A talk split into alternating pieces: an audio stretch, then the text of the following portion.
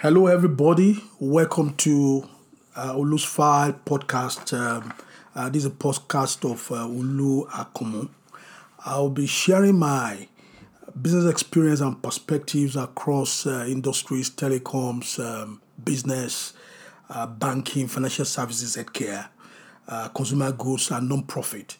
Uh, I'll be speaking from this experience, talking to, sharing our perspectives on business strategy, management, marketing, leadership, and public policy, speaking to a, range of topics uh, over the next uh, few weeks and months. And I'm sure it's going to be very interesting uh, for a whole lot of people. Uh, today, we're going to start with the topic which uh, I call building sustainable business and commercial strategy for digital startups. Let me repeat that. We are starting with the topic building sustainable business and commercial strategy for digital startups. Now, the outline of uh, my podcast uh, today is going to be we have uh, six sections. Uh, we'll be talking about the greater purpose of digital startups. Uh, we go on to look at why digital business do better than incumbents. Then we go to a section which I describe as the two types of innovation. We look at two types of innovation and the implications for commercial strategy. Uh, then we go on to look at uh, what I call is very interesting section that a good technology does not necessarily translate to good commercial success. Then we go on to look at a model for building your commercial strategy if you're a digital business. And we're going to look at the final section, which is the economics of your business and profit model. Now, going to the to the meat of uh, our podcast today. The greater purpose of digital startups. Uh, if you look at Nigeria, we're looking at our country, Nigeria, and that will apply to a whole lot of countries across the world, but particularly in Africa, we have a major problem of social exclusion. 92 million Nigerians are very poor, even before COVID. That's about 50% of the Nigerian population. If you take the next 10% above the 50%, their living conditions are not necessarily different from the bottom 50%, which are living below the poverty line, even pre COVID. And with COVID, many more people, because of COVID challenge, are going to be sunk into poverty. So essentially, you could say that even before COVID, that our commercial markets in Nigeria are not largely serving 60% of Nigerian population. So we have a major problem of social exclusion even before COVID. So there are three big problems that digital startups can solve. Big three big social problems, which are largely issues around social exclusion. They are the problem of access, they are the problem of affordability, and they are the problem of social exclusion. When we look at commercial markets from finance to education, housing, health, and energy, we see this big problem of social exclusion the fact that more than 60% of Nigerians are largely excluded from what we call commercial markets. And one great purpose of digital startups is how it could use, we could use technology to solve this major problem of social exclusion that excludes a whole lot of people from the benefits of market economy. And why is it that digital businesses can solve this major problem of social exclusion? It is largely because digital businesses, because of its technology, compared to incumbents, will deliver significantly lower transaction cost than conventional traditional business. When we look at the cost of acquiring customers, when we look at the cost of searching for information and matching buyers and sellers, for example, when we look at things like bargaining, decisioning, and contract enforcement, and the cost of fulfillment of contracts, when we look at a digital business compared to the traditional law business, we find that digital business can deliver significantly lower transaction cost at scale that can bring markets that are excluded into a market economy. So essentially, all these 60% of the Nigerian population, or even much more than that, that are largely excluded from commercial markets because the conventional business model transaction cost economy cannot include them in the market because, because the business model does not work out in terms of profit and loss, for example, particularly, can be brought into the digital into, into markets because of the significantly lower transaction cost that uh, digital economy and the digital digital technology can deliver. And particularly, what that does is that it enables us, many more people, to be part of a market economy. Prosperity becomes more inclusive. The whole concept of an inclusive society where prosperity is much more widely shared can be achieved by digital technology. So, essentially, let me say that again the benefit of digital technology digital businesses and digital startups is that because of their significantly lower transaction costs in terms of acquisition costs of customers, such a matching of buyers and sellers, bargaining and contract enforcement and fulfillment, a whole lot of excluded markets, markets where uh, there are no consumption can be brought into the former market economy for a more inclusive and shared prosperity society. Now, there are two types of innovation, and it has implications for commercial strategy. One is the first one is incremental innovation, which is incremental innovation is about efficiency improvement in existing markets with existing customers. So it's more largely about how you use innovations and technology to generate more revenues in terms of more services, more products, better service experience. Essentially, how do we get more revenues from existing customers in existing markets? Then, incremental innovation can also be about cost reduction. How do we reduce the cost of fulfillment of services among existing markets, existing customers and existing markets? So, because incremental innovation is likely targeting innovation efficiency improvements in markets that already exist, the commercial strategy for incremental innovation is to go and look for where those customers are, which platforms are they, which businesses have those customers, so that those innovation, incremental innovation could be plugged onto those platforms to scale very quickly. So this commercial strategy for incremental innovation, the first innovation we're discussing, is about plugging to the platforms where existing customers who will benefit from the benefit of that efficiency or the businesses that will benefit from the benefit of that efficiency to plug into those platforms uh, and scale very quickly. The second type of innovation is disruptive innovation, which is about unlocking uh, unlocking opportunities in markets where there are no consumption. Uh, we've discussed earlier that 60% of, Niger- of Nigerians, particularly even pre COVID and much more now post COVID, are largely excluded from commercial markets. As far as incumbents are concerned, there are no markets where there are no consumption. But because of the lower, significantly lower transaction cost and a better transaction economics of digital businesses, uh, digital businesses can go to where incumbents do not play and unlock markets where markets did not hitherto exist. And that's what essentially is called disruptive innovation because uh, with a digital disruptive innovation, uh, a different kind of economics, a different kind of business model can bring a swath of customers, a smart of a swath of markets that are previously excluded, that were thought hitherto not to exist, into commercial markets at a profit because the transaction costs are lower. So, if, so even if revenue per customer is very low, but because the transaction costs are lower, markets where we thought were not commercially viable because of profit can be brought into former commercial economy. Uh, that's essentially what digital, digital uh, disruption, the you know, disruptive innovation is all about. And one of the key things about disruptive innovation is that it may start very crude at the beginning because it's targeting markets that are excluded, large markets at the bottom. But as it gets more sophisticated with a far much better economics compared to incumbents, it begins to power up the market and it eventually will begin to cream businesses from uh, the bottom of incumbent businesses as the bottom layers of incumbent traditional business see the better economics that a disruptive business from the bottom where people thought there were no markets is delivering a lot of the people customers in the traditional business begin to trade down into where the or the, where the disruptive innovation is is working or disruptive innovation begins to power up the market as it gets more sophisticated we see a whole lot of this of course the answers are, are very obvious in the in the transportation and retailing platforms that are all over the place that we now see today. That model has been applied in many industries from the Ubers and so on, the Airbnb, where a large section of excluded markets have been brought to the market. It didn't market, it didn't demand, and didn't didn't supply have been brought together in terms of new platforms uh, to create businesses uh, where where to create businesses and markets that did not either to exist.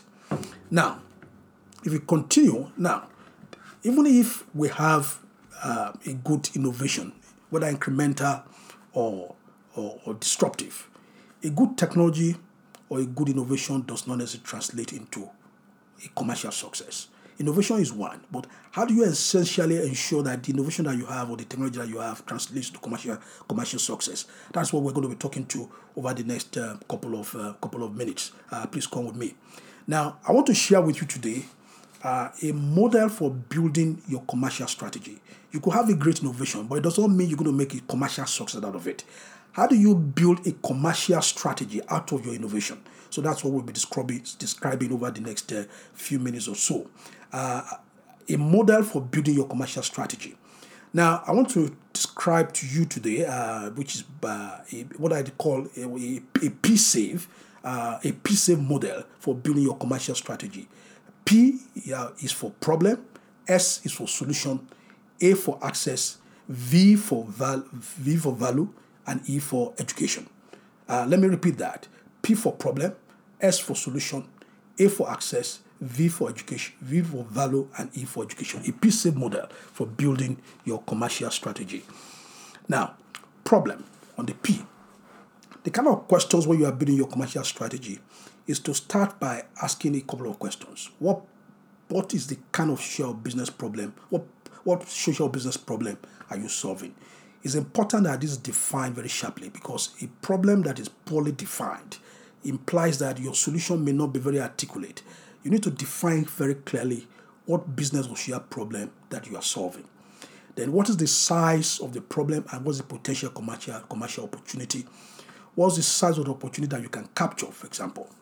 Now, a big social problem does not necessarily translate to big commercial opportunity because ultimately it's a function of how will you get people to pay for the problem that you're solving. If you have a big social problem but you cannot get people to pay for it, then you cannot translate innovation, this your solution, into into a commercial into a commercial model. So how many people will be willing to? How many people will? How will how will you get people to pay for the problem that you're solving? Uh, how much will they pay, for example? Uh, will someone else pay on their behalf, or will someone else subsidize the user? You see this kind of uh, situation or context in, for example, media businesses where um, the users of media, digital media, like Facebook, for example, are different from the people who are paying commercially for the service, which are advertisers on, on Facebook platforms. So, yes, can you get someone else to pay uh, or subsidize the user? So, for example, there are also business models where uh, you can get donors, for example, to subsidize uh, to, because you're solving a big problem. Somebody else can pay on behalf of the people whose problem you're solving, uh, for example. Then uh, the other thing to look at is that are there potential complementors whose values you can amplify or sh- and share in the amplified value that you create. If you take your solution, the problem you're solving, and you plug it to someone else's uh, solution, can you amplify the value of those businesses? And from the amplified value that you create, can you share in the can you share with that can you share from the amplified value that you create with with that business? So those are the kind of questions in the P-SAVE model that you have to you can address. You have to you have to are the kind of questions you go to ponder on when you are building your commercial your commercial strategy. Uh, the second acronym is S which is solution. Uh, solution of course solution of course is the problem that you are solving whether be a social problem or business problem or customer problem. And the kind of questions you have to keep pondering on as you are building your commercial model is that what's the size of the opportunity that you can capture, which is a function of your advantage. Now, are there competing solutions that are solving the same social problems in markets where you're playing? Now, let me explain this a little bit. Now, even in context of disruptive innovation where markets do not exist, and you are unlocking markets that do not exist. You are bringing new markets into new customers into the markets with the benefit of digital technology because of your lower transaction cost. Now, if there are two or three of you who are doing the same thing, then then you have to consider the issue of whether you have a business advantage. Uh, if there are competing solutions solving the same problem with you in the same markets where you are playing, then the issues of business advantage becomes very critical as you are addressing the S, the solution in building your commercial model. And there are four sources of business advantage. There are one, the uniqueness of your solution. How different is your solution, for example, in solving the social business problem or the customer problem, the scale that you are building, the network effects, and brand.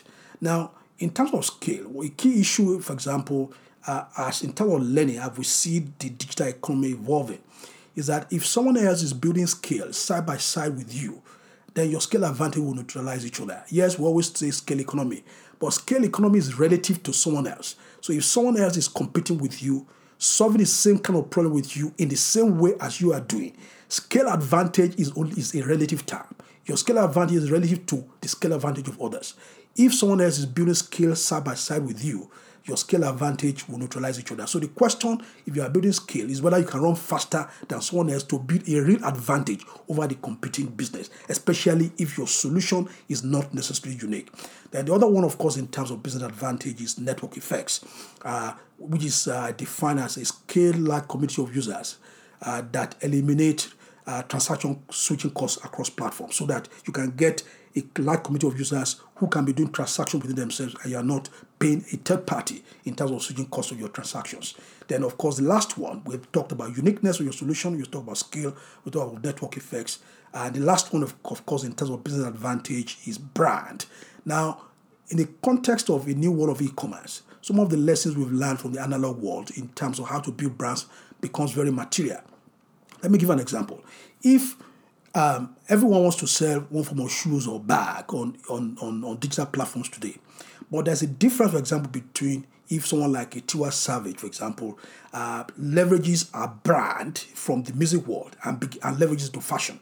So everybody can sell a bag, but a Tiwa Savage brand on a shoe or a bag will command a higher brand equity and customer equity and business equity than someone else who does not have it. So brand value becomes very important. So that's something that we don't always talk about in digital economy. But some of these lessons that we've learned from the analog world about how to build brand, how to build emotional attachment, prestige around your brand, and so on becomes very important as far as e-commerce is concerned. We see a whole lot of this in the in the Chinese e-commerce platform, where a whole lot of people, a lot of celebrities are leveraging their celebrity brand into e-commerce. So if you don't want to do e-commerce, uh, one of the things also going to look need to consider, of course, is how you build your brand uh, in terms of uh, digital platform, in terms of business advantage. So let me repeat that: the four sources of business advantage in terms of solutions are uniqueness of your solution, your scale, your network effects, and brand.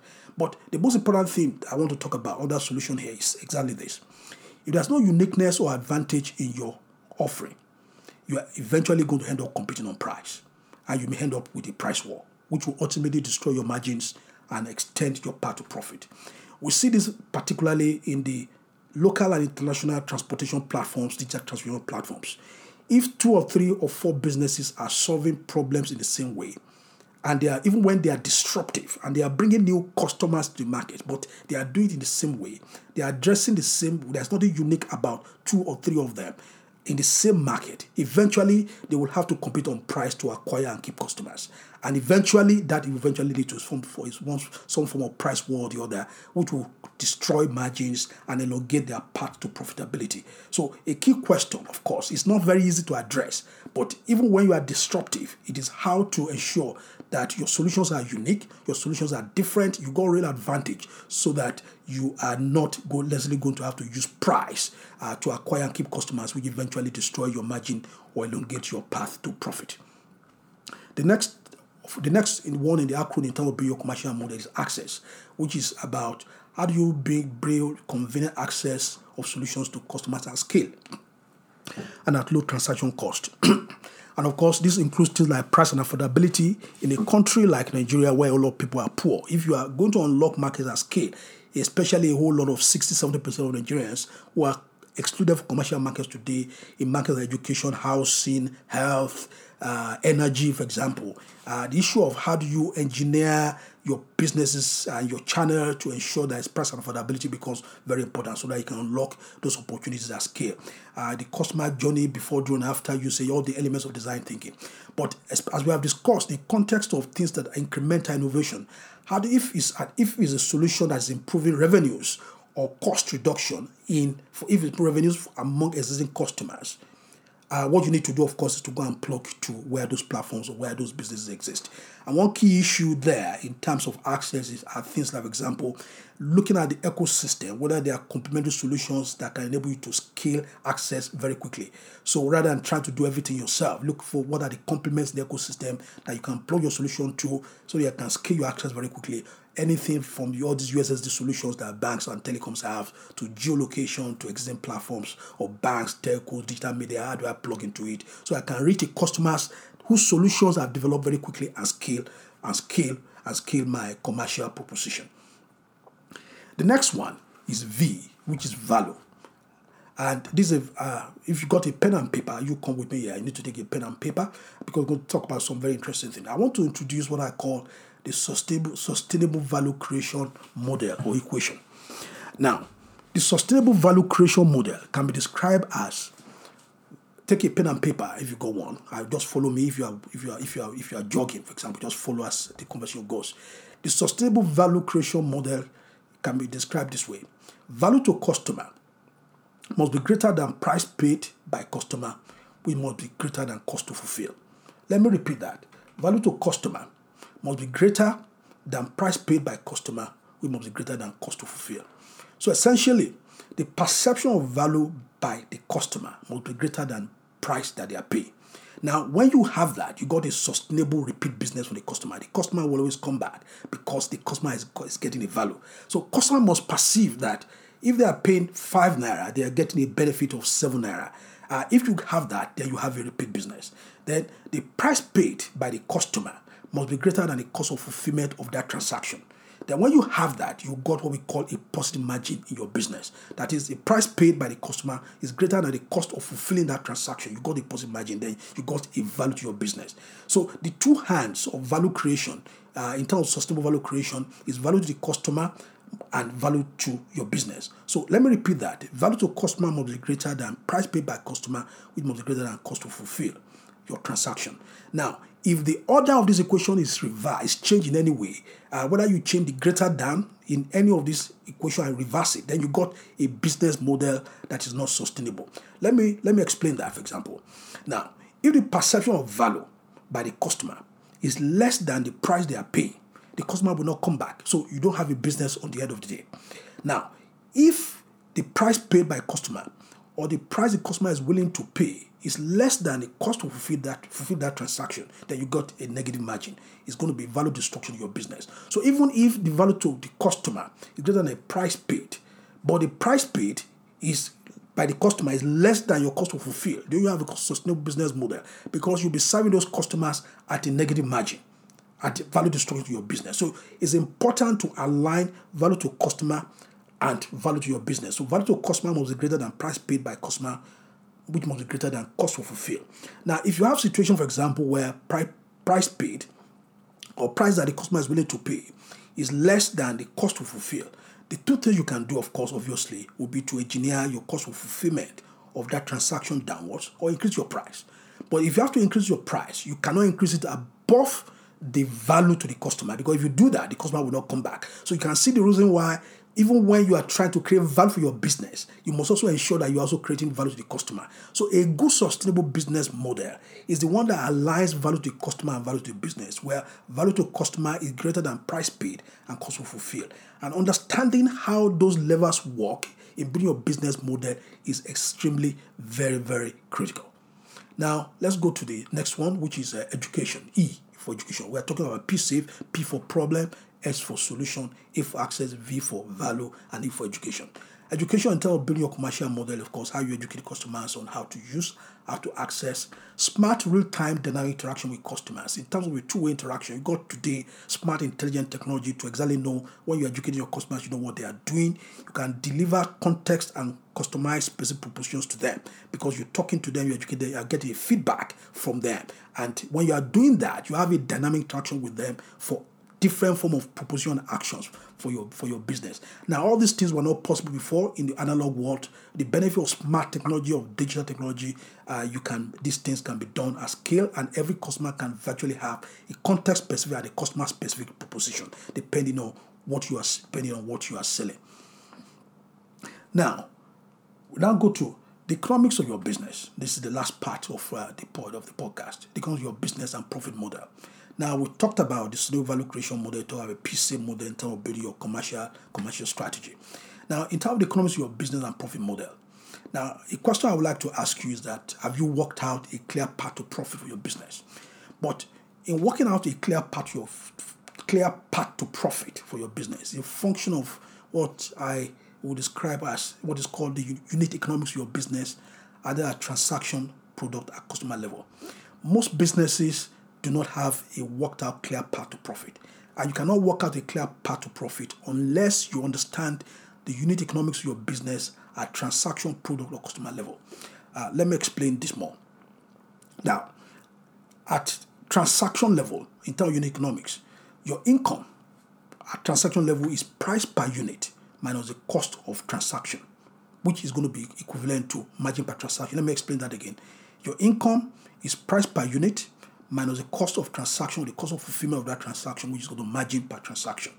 And if you are using the unit economics at customer level, your income at customer level is going to be revenue per customer minus the cost to serve per customer, which is going to be is, which is equal to the margin per customer. Let me repeat that again.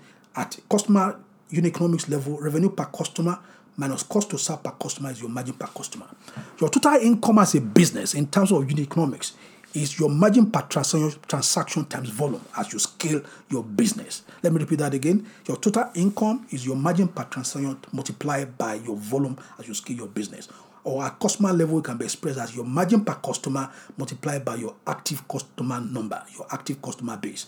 Now, I would prefer the unit economics of at customer level because at customer level you have the opportunity to see how many more products can I sell to the customer that I've acquired to maximize revenue per customer. So that, for example, if I come in, if my customers come in to buy product A, uh, if I want to rev- maximize my revenue per customer, I would look at can I sell product B or C to them so that my revenue per customer can increase while my cost to serve is virtually maintained at the same point. So my my margin per customer will increase. So your revenue as a, at the customer level in terms of economics will be margin per customer times you multiply by your active customer base. Now, in terms of economics of your business and profit model, if your unit economics, your, if your unit margins are negative, you'll be burning cash as you grow your business. Let me repeat that. If your unit economics are negative, you'll be burning cash as you grow your business. Therefore, it becomes very important to address how your revenue become will grow faster than your cost so that your unit margins becomes positive. Let me repeat that again. It's very important to address if your unit margin, your unit margins are negative, you'll be burning cash significantly your business and you're going to need perpetual investor subsidy to subsidize your operation. Investor money is not going to be used in terms of creating new assets, but you're going to be using that to, to subsidize your operation, and that is not very sustainable. So you need to grow your revenue faster than your cost to ensure that your margins turns, turns positive. One of the key most important things about unit economics is that if you are running a digital business, it's important to understand to be able to break down your unit economics this way. If you can see this way, the things you need to do to scale your business to build a clear path to profit will be very clear to you. Now, one of the key les- lessons about this economics of profit, economics of your business and profit model is what we see today with the digital uh, the neobanks in, in Europe, where a whole lot of them are folding shops because um, the unit economics had been negative at margin level. Uh, a whole lot of the investor money that they receive in the different rounds of funding that they have been getting have been largely used to subsidize operations rather, rather, than, rather than actually build new assets. So you can ultimately not have a sustainable business if your unit, if your margins are negative. So you've got to be able to understand your business at unit economics level, understand and how to drive positive margins in your business. Now, in, in conclusion, um, uh, this is a COVID period and it's a very interesting time for all businesses and all people around the world. One of the very significant development about COVID is that investor appetite in terms of liquidity, liquidity in the investment community is drying up. And invest, investor appetite in terms of throwing more cash to a lot of startups is significantly reducing uh, because of COVID, and it's probably going to be the order of the day, even post-COVID period. Therefore, investors today are beginning to ask, are beginning, they are now asking more critical questions about things like, what's your path to profit? Yes, we're funding you, but do you have a clear path to profit? Uh, and that's why the understanding of unit economics is very important. So, in terms of building your profit model and being able to tell your investor story, yes, this is where we are today, this is where we're going tomorrow. If you understand unit economics, we know how to drive our positive margins, and we know that as we build scale, uh, we're going to be able to break even by year X, Y, Z. Now, uh, it's not always very easy at the beginning to have these things worked out easily at the beginning of a business. Uh, a whole lot of experimentation is important to find to find to, to be able to work out this unit economics path to profit very clearly. However, it's important, however, that the path to profit consciousness, unit economics model is ingrained from the beginning into the startup business model so that right from the beginning, the issues in terms of addressing positive margins at unit economics level can be addressed as the business scales. And in conclusion, let me uh, end with a couple of just just these, these words that um, one of the key learnings about technology uh, business and startups that we've seen in terms of uh, watching watching from afar is that technology sexiness cannot replace a commercial model with a planned path to profit. Let me repeat that. Technology sexiness cannot replace a commercial model with a planned path to profit. Yes, you can have a great innovation, you can have a great technology, uh, but that does not necessarily translate, does not necessarily imply that that innovation is going to become a commercial success. Unless you address uh, some of the ways in which you can translate your innovation to commercial success, some of the things which we've talked about in terms of these conversations today, the P-SAVE model, uh, the sustainable value creation model, for example, the unit economics like unit economics issues of your business, how to drive positive margin, how to build scale, uh, how to address the issues of differentiation and uniqueness of your solution, even if you are unlocking disruptive non-existing markets so that you are not competing on price, you're not having a price war which will destroy your margins and negate your path to profitability. Unless you address that, which are not necessarily technology issues, they are commercial issues, they are commercial strategy issues. Uh, so no matter how sexy your technology is, these are the kind of commercial issues that you have to address as a startup to build your commercial strategy so that your great innovation and yes, great sexy innovation can translate to great commercial success. Because ultimately, what we are running, even though it's a great technology, we are running a technology business, we are running it's a technology solution that we have. Ultimately, what we are running is a business, it's a technology business, uh, and it must be run as such. Ladies and gentlemen, thank you very much. We're going to have more fun next time. Thank you.